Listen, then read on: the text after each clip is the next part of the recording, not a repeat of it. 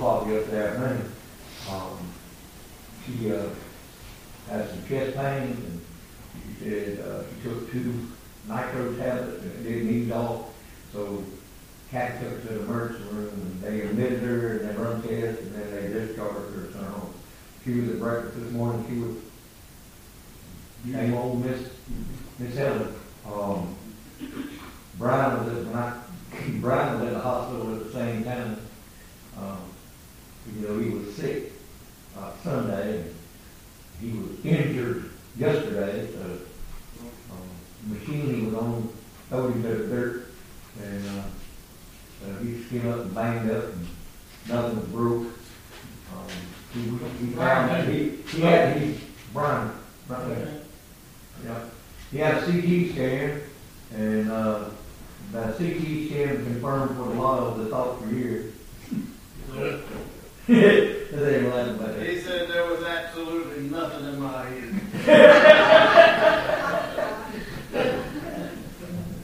I, I could say he went out and told you that, no, I'm just saying. He said there was a softball move. Well, I found that out when I was riding with you in the truck, and the window was down, and I got that, kept hearing this whistling, and realized it was coming from your ear, you know. You don't want me to get on that road with you. No, you're good. Uh,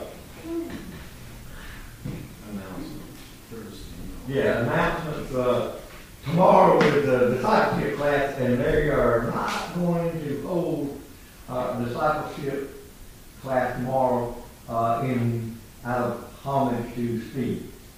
Um, and so, uh, it will meet the next Thursday at its normal time. Uh, any other announcements, any other person? Jerry, I don't know if everybody knows about Jerry Penrose. Um, he, um, started having the chest pains and they took, he stayed in the hospital for a while. And, um, there's nothing they can do for his heart, but he has to wear a defibrillator vest. And he's having, he's had that all summer, God said. Okay. And in December, there's a new doctor, cardiologist coming in or whatever.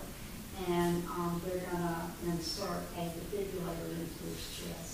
Yeah. Don't say nothing. It's not doing good. Wow. Yeah. No, didn't know that at all. No. Um,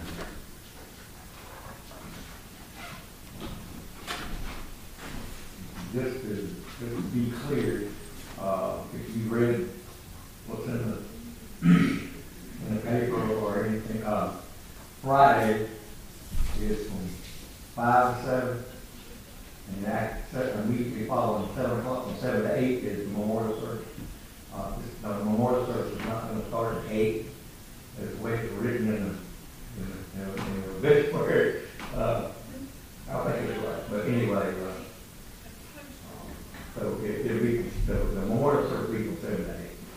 And then on Saturday, um, will be the, say it'll be like, what, one to three is the viewing, and then, uh, from three to four will be the memorial service there.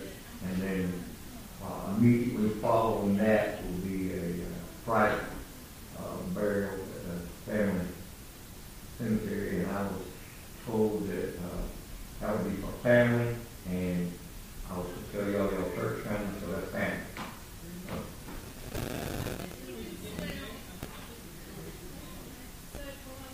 That's all I have there, that, um, and then Sunday, Sunday, following the worship service, um, the church is feeding the family, And it's fair. and it's catered. So, um, We just asked for the result. just ask for If the the, ladies will, someone will bring a result. I'll, I'll put it on the call.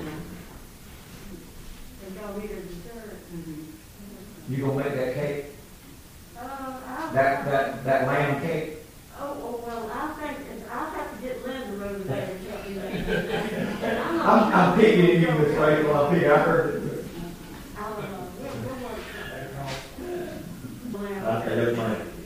Um, and Pastor Jerry, um, Miss Karen would be here, but she's under the weather. Oh, okay. Good. Um, Any other additions to the prayer, any praises, updates?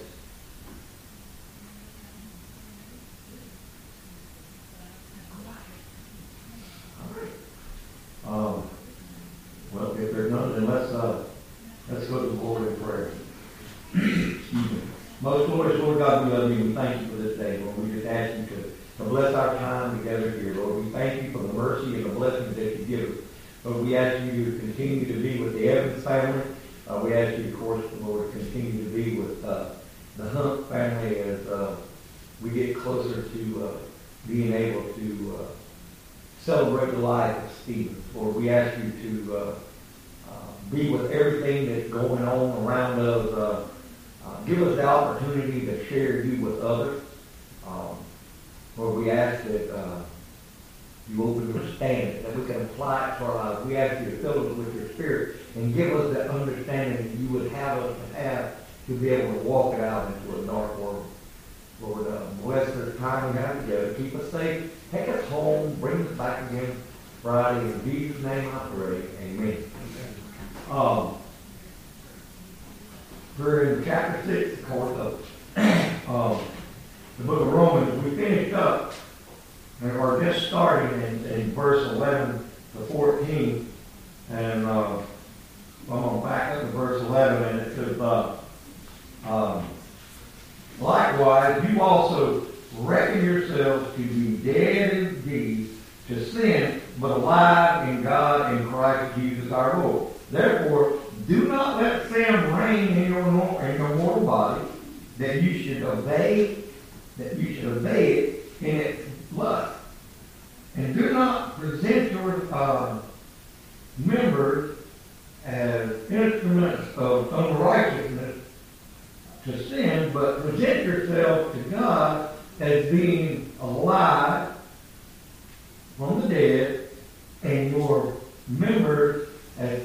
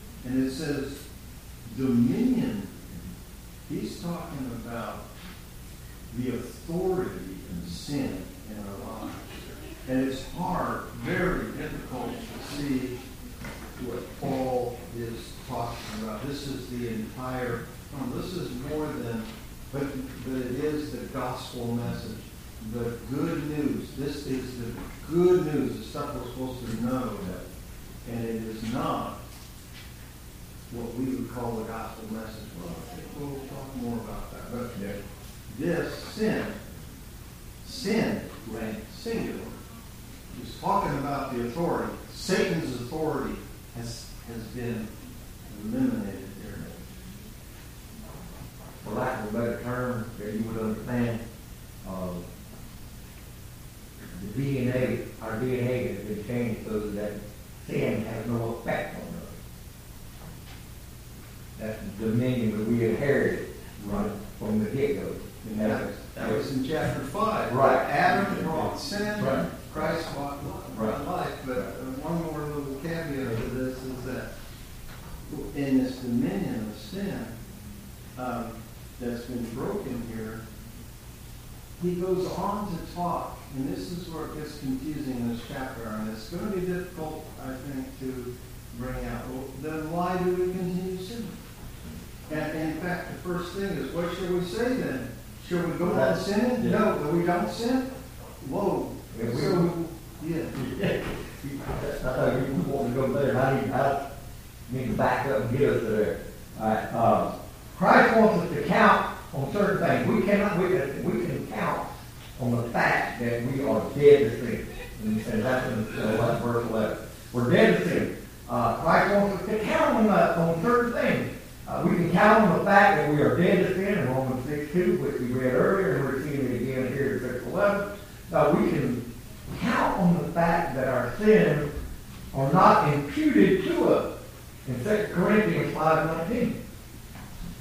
When we, we're covered, when we accept the Christ, our sins are no longer imputed to us. He took that. He took that. So, uh, we can count on the fact that, and, and this, notice it's not, we're, we're talking about facts. We're not talking about the- theories, and, and we're talking about hard facts. We can count on the fact that we are now children of the we can count on the fact that suffering here cannot be compared to the glory there.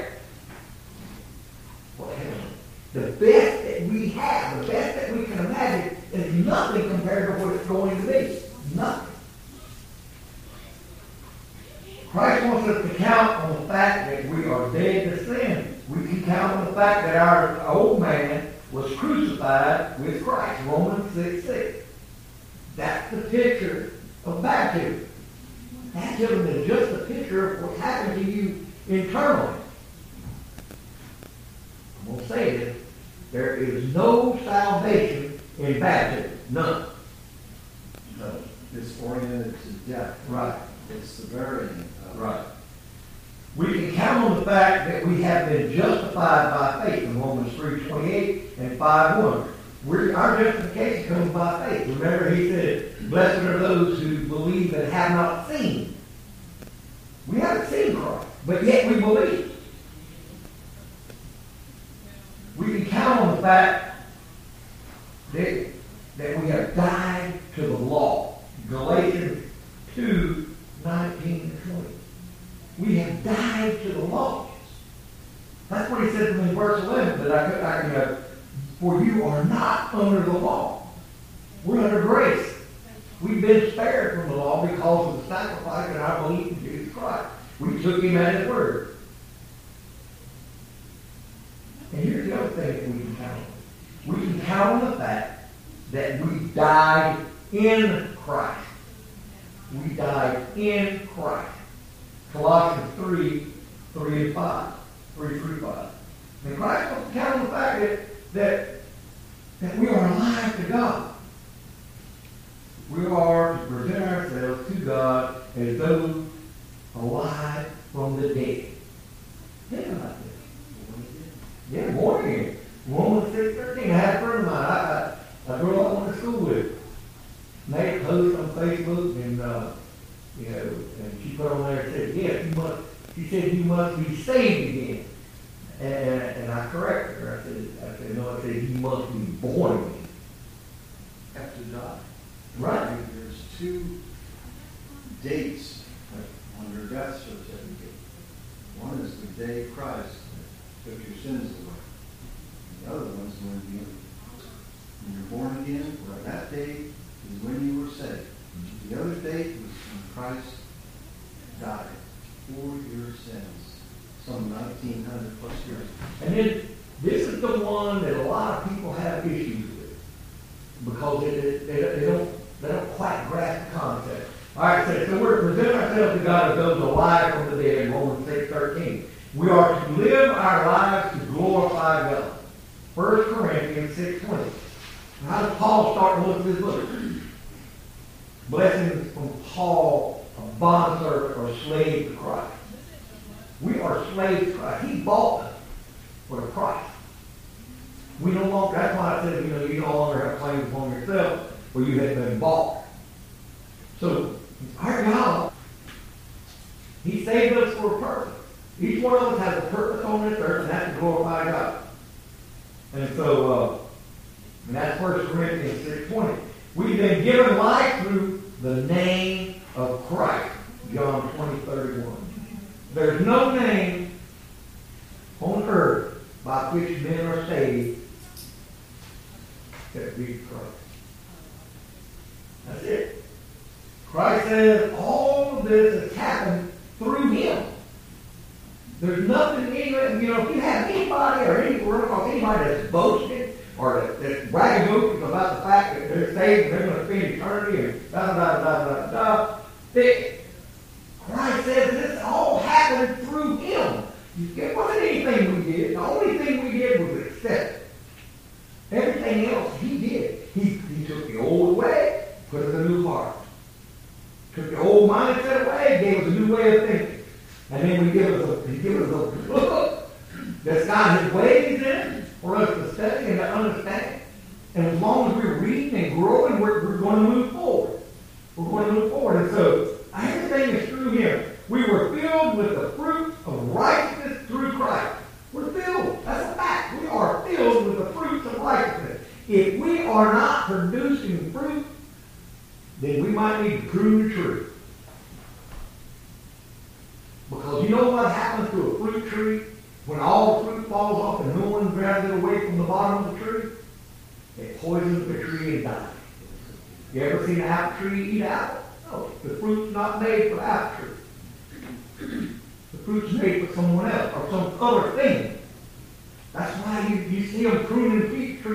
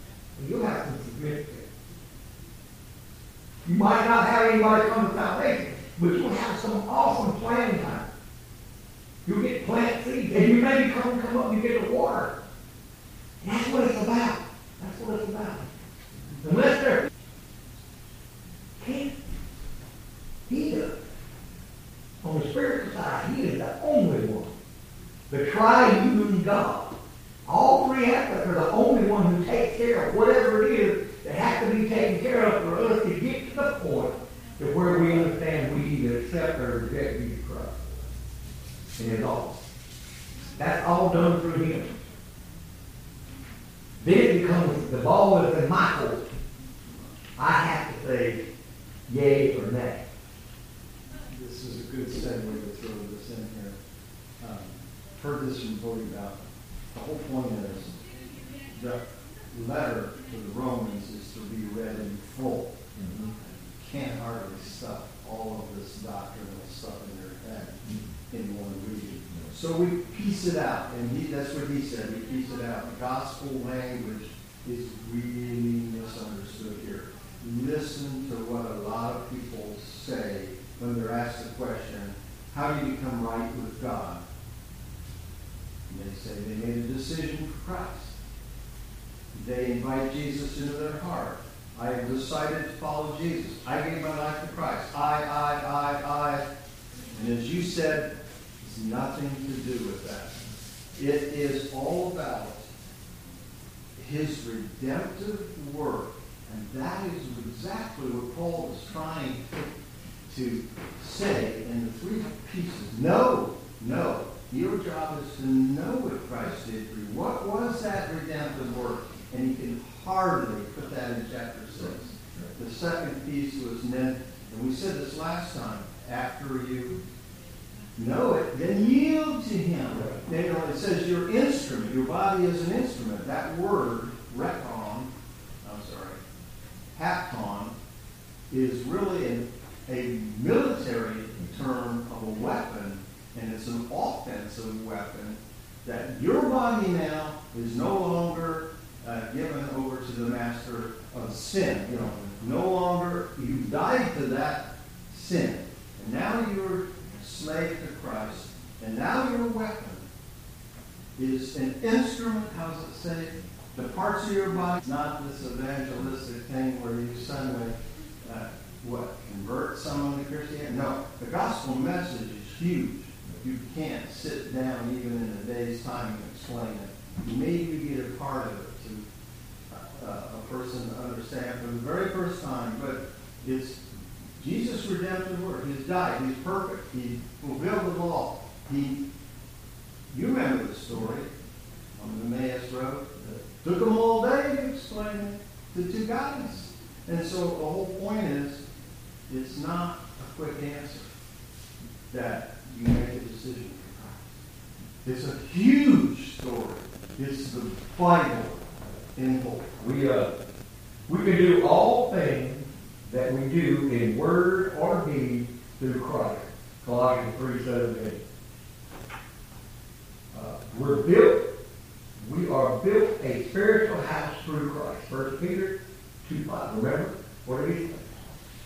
I go to prepare a place for you in my father's house for many man. If it were not so, I will tell you. That where I am, there you can be also. And so, uh, we have a house that's built. A house that's not made with hands, it's eternal. And it's in the heavens. We're given the ability, that was uh, 1 Peter 2 5. We are given the ability to minister through Christ. We have the ability to minister to people through Christ. And if we don't know what to say or how to say it, if we just sit there, He will give us the words that we need to say. And sometimes just sitting there is all you need to do. There's not enough words to say. And when that time and it needs a word, you'll have it.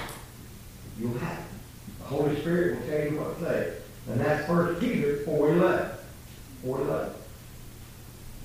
We're no longer need to let sin rule our lives. In 6.12 it says, we're not to let sin rule in our body. We're not to let the law of sin bring us into captivity. We've been freed from captivity. We're no longer captive. Romans 7, 23 and 24, we haven't got there yet, but we'll get there. We're now, uh, we are now to let grace reign in our body, Romans 5, 21. What does that mean to let grace reign in your body? I don't have the right to hold a grudge against anyone. And I have my theory on that anyway. If you're holding a grudge against somebody, the only person that knows you're holding it is you. And you are letting that person take up space in your head and your heart, and they're living there rent free. And I'm going to tell you, if you're going to get in my head, you're going to get in my heart, you're going to pay it. I'm not going to have it. I get over, uh, now things that happen, I'm not, I don't necessarily forget, but I don't hold grudge because I have, the Bible tells me I have to ask for forgiveness and I have to give forgiveness. That's what we live in, is living, uh, that grace reign in our bodies. We have to give grace. We have to give forgiveness. And that's hard to do. It's easy for us to take forgiveness. It's hard for us to get it. And when you really get it, you don't think about it. You don't, you know, you, you run into them in the grocery store or run into it, boom, there it is. I don't know if y'all are like me, you've heard me make a statement before. You know, I, in my head there's a Rolodex, and I'm dating myself, and it's fit. I used to have one on my desk when I was in the army, and I cleaned that thing, and just go around because I was bored. It was a fidget thing. And, uh, and so I hear a music, a song, or a smell, or a phrase, and there it's fixed. What am I going to do with it? Finish it again. Let it go. So, you know, you hear a song or you hear a statement and somebody mentions the name, bang, there's that picture. You're going to hold that groove and you're going to let it go. Spin the wheel. Spin the wheel. Spin it. And, and I'm a visual guy. That's how, I, that's how my mind works. It's like pictures popping up all the time. Um, and so, grace, grace, grace gives us the ability to spin it. Grace gives us the the ability not to sit there and seethe over it. Because the only person that can hurt is you. You, you, you hear the name, you get angry. You hear the name, your temperature rises. Who's that hurting? That person don't know that. That person don't know. You do. And whose body's suffering for? Yours. Whose demeanor changing? When you tap all of a sudden somebody mentions that name, boom, you're holding demeanor changes. That's ridiculous. Ridiculous. And it took me a long time to get forward. I could get even with the best of them too. I, I, I did some I throw wish you stuff. wouldn't use the Rolodex Huh? anymore because I had an office manager throw one at me. Mine didn't hear me another word about it. Unlike, unlike that one back there, I have something in my head. Yeah, yeah. A literal Rolodex. Twice as much bigger. Yeah. See, when, when there's nothing there, the ground's dead, and that, it all falls up. You know, I'm just dead. I'll get that one back there. I love it. I, I'm gonna, Bruce, don't hold that against me, brother. Jason, and, and, and Pat, I'm sorry, but I was- it can be And, any- anything. and You, you, you know, cake, ice cream, food, whatever. It can be anything. Cigarette. I used to have a cigarette years ago. I mean, it can be anything. The lust of the flesh. If the flesh desires it, and you can't hold that desire back, that's a problem. But we have the ability through the Spirit to be able to put that aside. Uh, we're to let, and that, that is Romans 13, 14. Uh, we're to let the life of Christ be seen in our body. 2 Corinthians uh, 4.11. Adrian Rogers comes to mind. Preach the gospel wherever you go and when necessary use words. That's here. 2 Corinthians 4.11. We are to let the life of Christ be seen in our body. I can hear him making that statement in that baritone voice. If you've ever heard him, he was a pleasure to listen And he didn't cut no bones. He would tell you how it is. And and this begins this process of uh, progressive sanctification. You're becoming sanctified not by I, I, I, I, but by the Holy Spirit, Christ, all those things that put away this lust, this desire. That, I mean, there's going to be times, it, and it's said a little differently, you are saved. In fact, it's the perfect tense in the Greek that says that you were baptized into the death.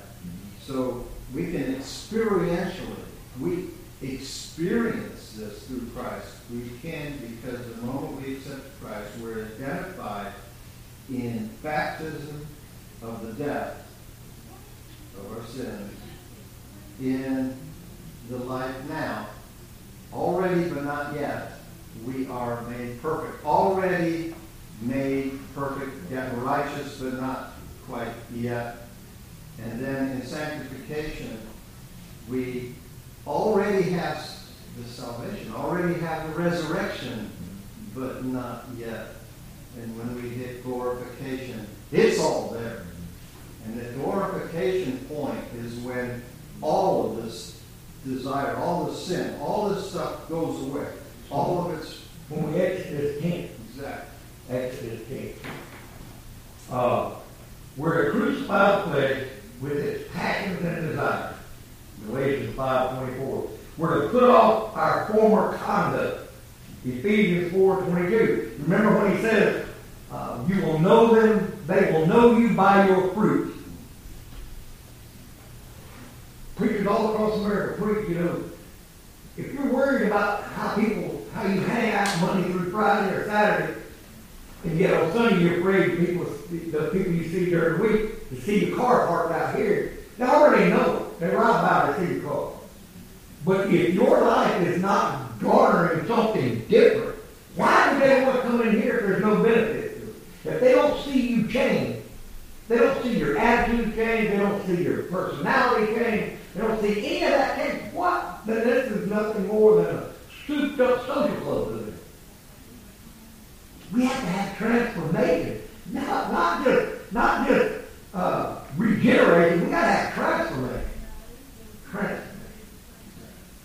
And so this, this whole concept, uh, is we're being transformed. We are to take an active part in our transformation. Um, We're in training. yeah, well, that's what this is training. You know, you can see all kind of acronyms everywhere and, and things, but uh, but we're to yield ourselves to God in verse thirteen. we are to arrive. Uh, we are alive and able to yield to God. We have the ability to yield to God. We need to do it. We need to do it. We are not to yield our bodies to sin. There's something going on, argument somewhere, whatever, you're there, and all of a sudden it gets directed to you, and you're able to sit there and keep your mouth shut. Because if you get involved in it, you're going to yield your body to sin, because things are going to come out of your mouth that you don't want to come out. Things are going to get said, and then you Bible should never be said on the Satan. But that's not a great response. Not a great response. The best response is while you're, while they're chewing you out or doing whatever, Lord, here's my life. Here's my lips. Take these thoughts from me. Give me the ability to say what you would have me to say. Don't focus on it. No matter how personal it gets, don't focus on it. And it's hard. It is very hard. And the only way you get good at it is to go through. And with the, and hopefully, with the, with the help of the Lord, you don't have to go through it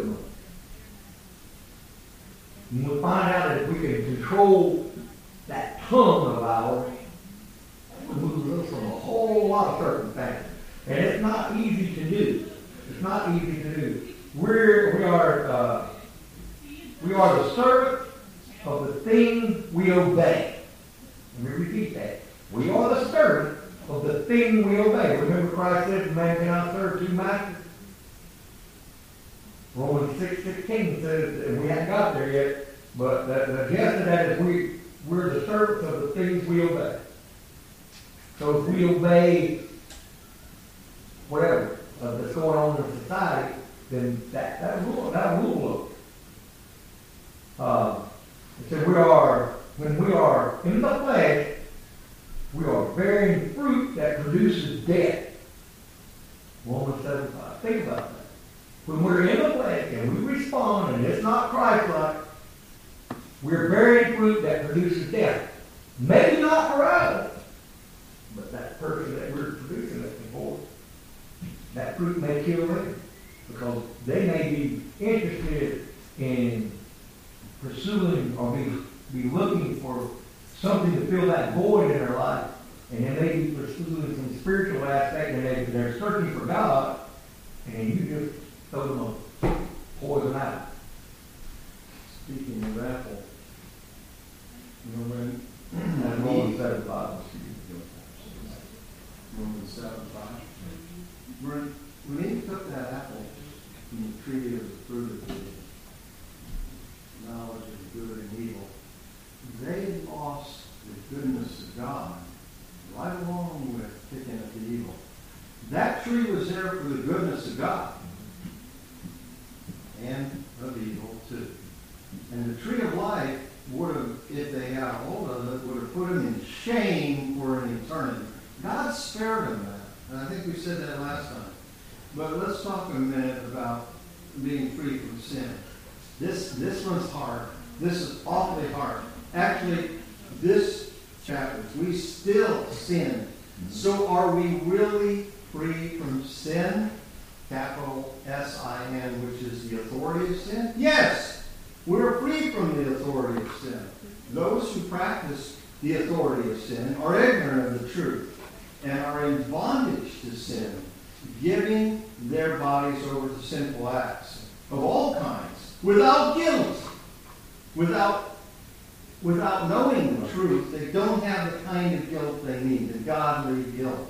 And so notice how easily the Holy Spirit convicts us who believe when we sin once we have become a believer. Now we know. It, I mean, the little ones bother us. The little bitty ones bother us. And now believers now have the power and the freedom to draw on and to practice this righteousness because we know. We know what it is.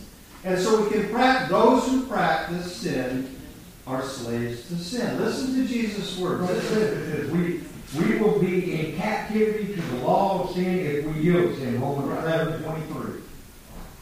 This, this in John is uncanny.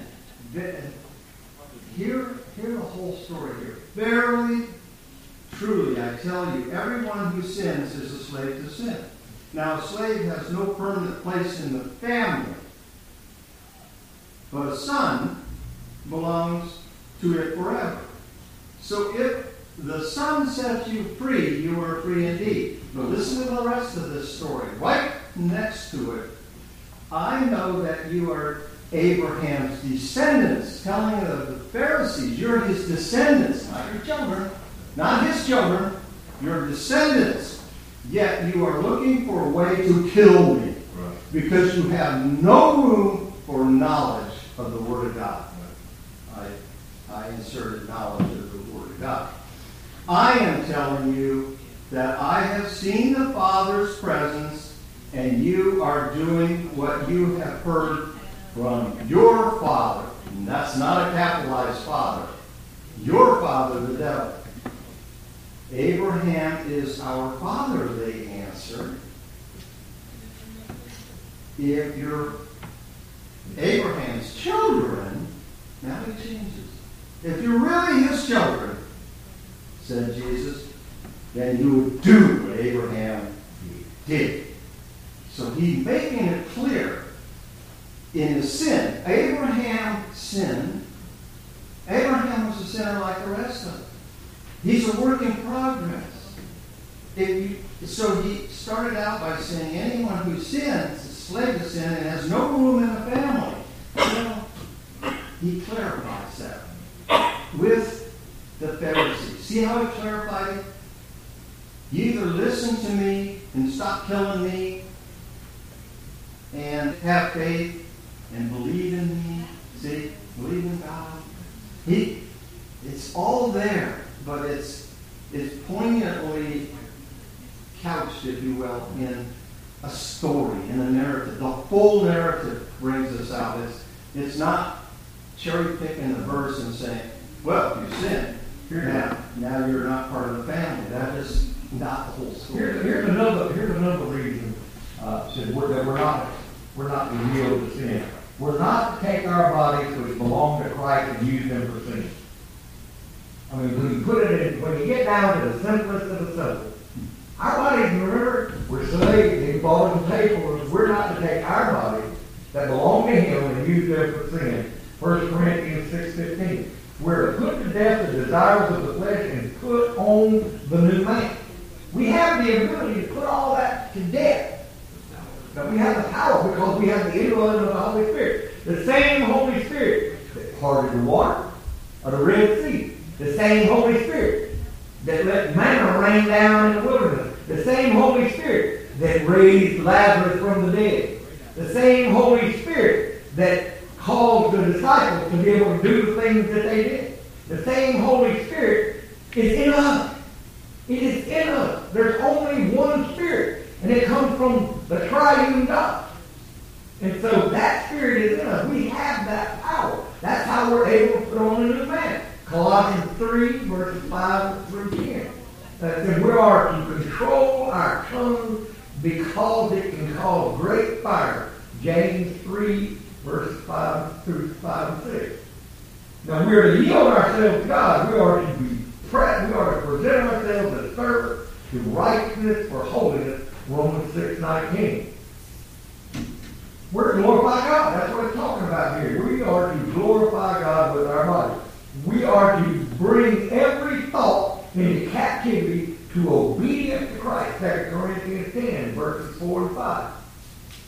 There's a lot we got to do, and we have the ability to do that through the Holy Spirit. Now, with that being said, we have to we have to do this too. We are to bring.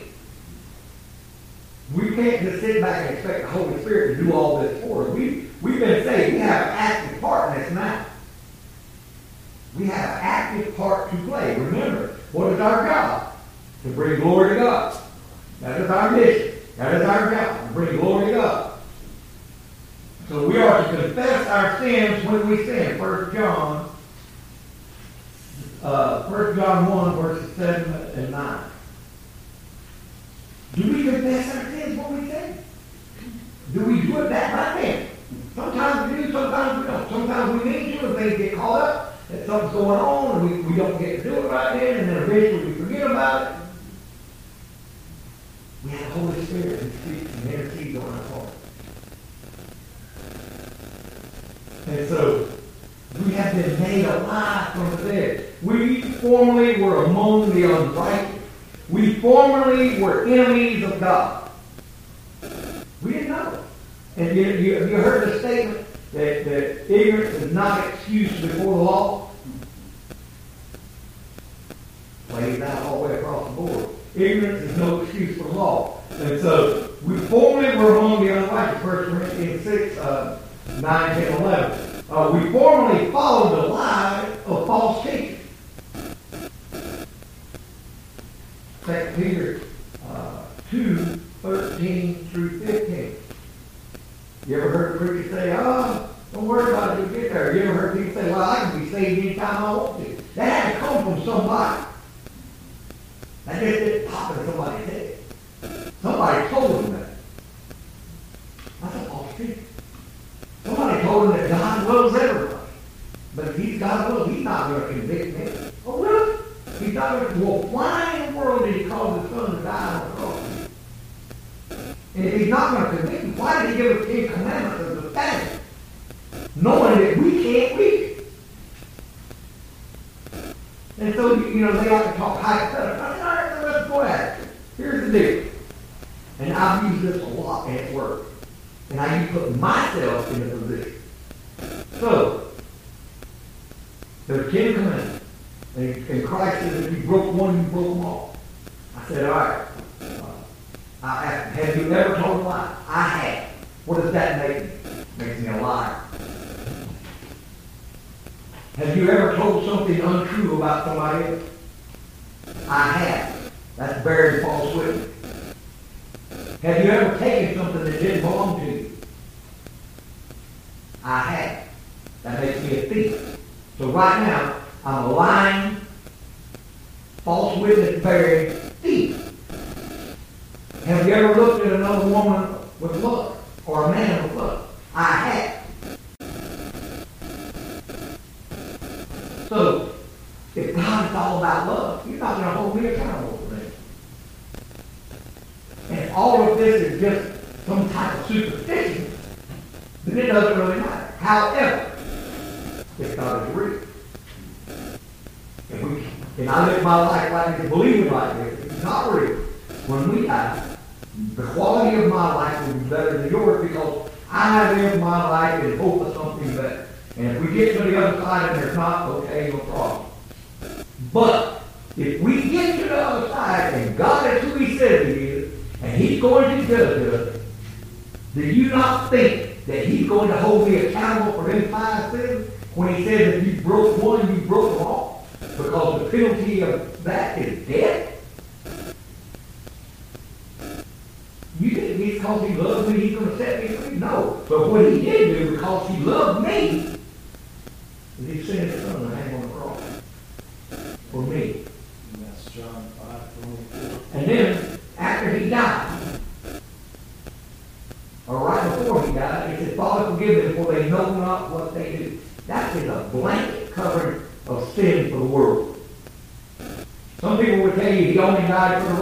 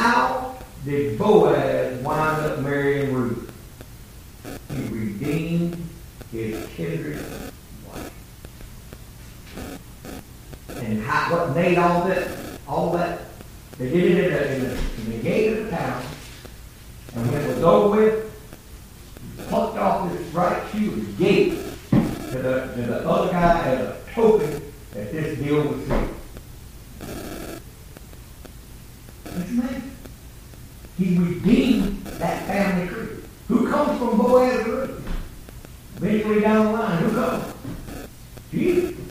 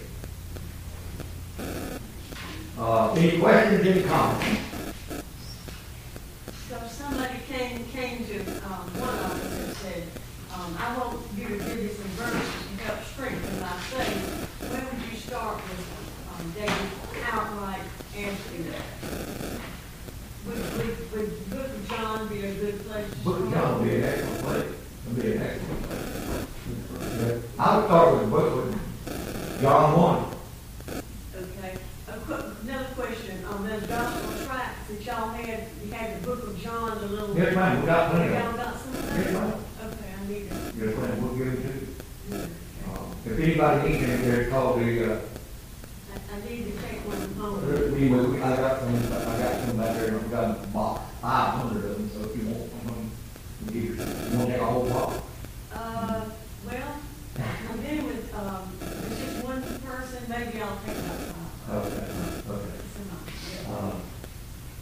Any Neil Quayle. Because that tells us who Jesus is. I mean, the book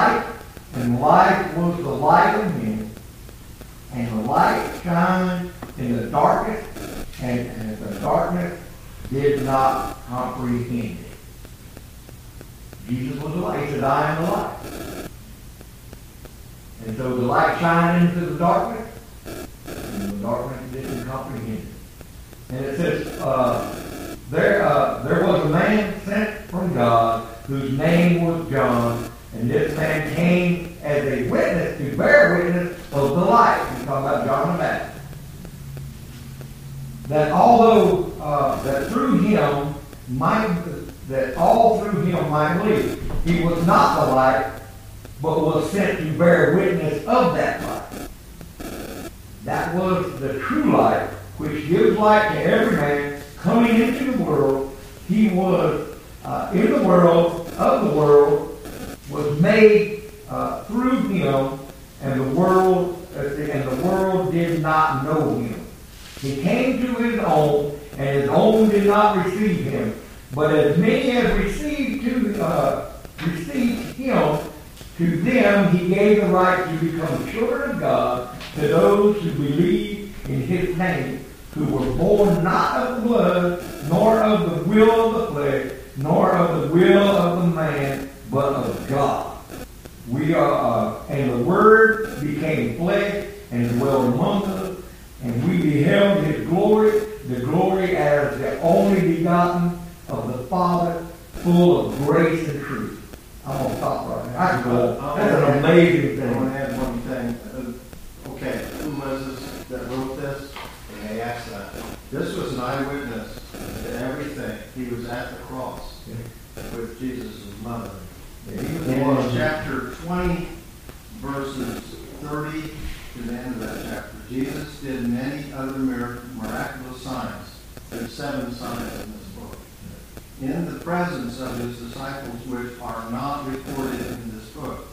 But these are written that you may believe that is the Christ. This is the very purpose he wrote this book. And the, the Son of God and that by believing you may have life in his name. That's his purpose for writing this book. Twenty, and so that's the reason he wrote this. And he starts out just like there said, that's like everything. He, he started in the beginning. So that's what. Where all the other gospels started with genealogies and all that, John started in the beginning. He laid out that Christ. Judas to go do what you gotta do. And Judas left, and so they go, and you remember he says, pray with me, and he was praying, and these guys were falling asleep, because it's been a long day. It's been a long day, they were falling asleep. And he said, you can't stay up, he was angry, he was getting angry because they were praying, he that his time was coming. And, and there's something, those nuances that we don't pick up. When they came, you know, Peter cut that guy's ear off, but before he cut that guy's ear off, when Jesus spoke, all of them fell out on their ass Twice. twice. And so that, that's, and then what, what, what really went on was when he, when Peter cut off the, the, the, the, the son of, or step, or whatever, the father-in-law, or the guy, son of Caiaphas, and he put, his ear back on. He put his ear back on. Told Peter put the sword away. And then, of course, that night, Peter denied it. Three times. And then you notice that when he re- got out there and received Peter, when they were, you know, he, he told Peter three times, feed my sheep. Three times. Let him know, you're, you're, you're good. You're good. And then they filled, they go for him to tarry, they tarried, they got filled with the Holy Spirit. Peter preached at Pentecost. What, they said three thousand or five thousand were added to their number. That's just the men. That's not the women and the children, that's just the men. See, when they gave those, gave those numbers, that was, they were just counting in. So when he fed, the when he fed the ten thousand or whatever, with the three loaves and the, and the three fishes, or the five loaves and three fishes, instead of what, five thousand, ten thousand? There's probably thirty thousand people there counting the kids and the, and there was stuff left over. And they ate till they were full. I mean, it wasn't like they just, oh, you get a little piece of fish stuck in a piece of bread. I mean, they ate till they were full.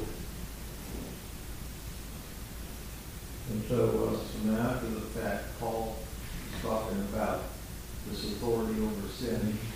And in the last part of Matthew, it says, all authority in heaven and on earth has been given to me. Therefore go and make disciples of all ethnos, all people groups. So, uh, this authority, and, and this is a process, been progressive progressive uh, sanctification, and we're, a- we're a process of being sanctified. It takes us to yield and to learn and to grow and to eventually get to the point when we pass from life to death, from, from death to life, we've already done that. And when we do it in fact, in the body, as Jerry said, it's glorified, all this falls away, and we are perfect. We are absolutely Christ-like, and that's what the goal is. So when we do something in the name of Christ, we're doing it through the power of the Holy Spirit for Jesus. And is hard to recognize when he's telling us to do that. Sometimes it's obvious, but sometimes we don't even know it, and we'll hear about it later. It's any, uh, questions, comments?